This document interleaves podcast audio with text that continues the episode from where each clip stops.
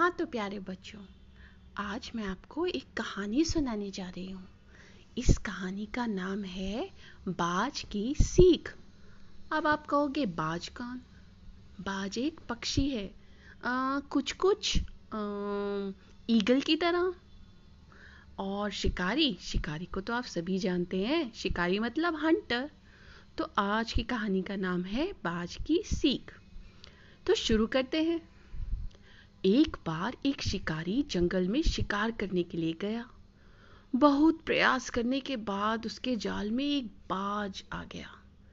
शिकारी जब बाज को लेकर जाने लगा, तब रास्ते में बाज ने शिकारी से कहा, तुम मुझे क्यों लेकर जा रहे हो?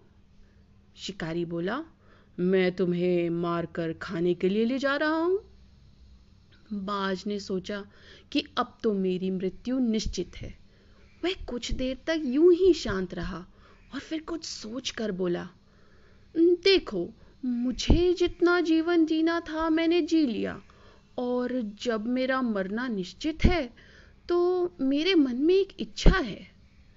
बताओ अपनी इच्छा? शिकारी ने उत्सुकता से पूछा। बाज ने बताना शुरू किया, मरने से पहले मैं तुम्हें कुछ सीख देना चाहता हूँ। इसे तुम ध्यान से सुनना और सदा याद रखना। पहली सीख तो यह है कि किसी की बातों का बिना प्रमाण, बिना सोचे समझे विश्वास मत करना। और दूसरी ये कि यदि तुम्हारे साथ कुछ बुरा हो या तुम्हारे हाथ से कुछ छूट जाए तो उसके लिए कभी दुखी मत होना। शिकारी ने बाज की बात सुनी और अपने रास्ते आगे बढ़ने लगा।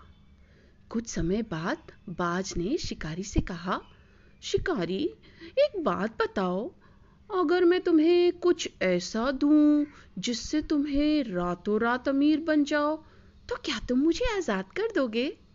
शिकारी फ़ौरन रुका और बोला, क्या है वो चीज़? जल्दी बताओ जल्दी बताओ। बाज बोला दरअसल दरअसल, बहुत पहले बहुत पहले मुझे राजमहल के करीब एक हीरा मिला था।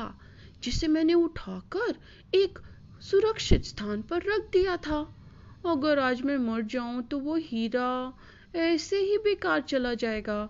इसलिए मैंने सोचा कि अगर तुम उसके बदले मुझे छोड़ दो, अगर तुम मुझे छोड़ दो तो मेरी जान भी बच जाएगी और तुम्हारी गरीबी भी हमेशा के लिए मिट जाएगी। यह सुनते ही शिकारी ने बिना कुछ सोचे, समझे बाज को आज़ाद कर दिया और हीरा लाने को कहा। बाज तुरंत उड़कर पेड़ की ऊँची शाखा पर जा बैठा और बोला, कुछ देर पहले ही मैंने तुम्हें सीख दी थी कि किसी भी बातों को तुरंत विश्वास मत करना, लेकिन तुमने उस सीख का पालन नहीं किया। दरअसल, मेरे पास कोई हीरा है ही नहीं। हाँ लेकिन अब मैं आज़ाद हूँ। यह सुनते ही शिकारी मायूस होकर पछताने लगा। तभी बाज फिर बोला, तुम मेरी दूसरी सीख भूल गए कि अगर कुछ तुम्हारे साथ बुरा हो तो उसके लिए तुम कभी पछतावा मत करना। बच्चों, इस कहानी से हमें ये सीख मिलती है कि हमें किसी अनजान व्यक्ति पर आसानी से विश्वास नहीं करना चाहिए। और अगर किसी प्रकार का नुकसान हो जाए, असफलता मिले तो उस पर दुखी नहीं होना चाहिए, बल्कि उस बात से हमें सीख लेकर आगे भविष्य में सतर्क रहना चाहिए। और ये बात शिकारी के भी समझ में आ गई और वो मुस्कुराता हुआ चला गया, क्योंकि अब वो पहले से अधिक बुद्धिमान था। आपको ये कहानी कैसी लगी?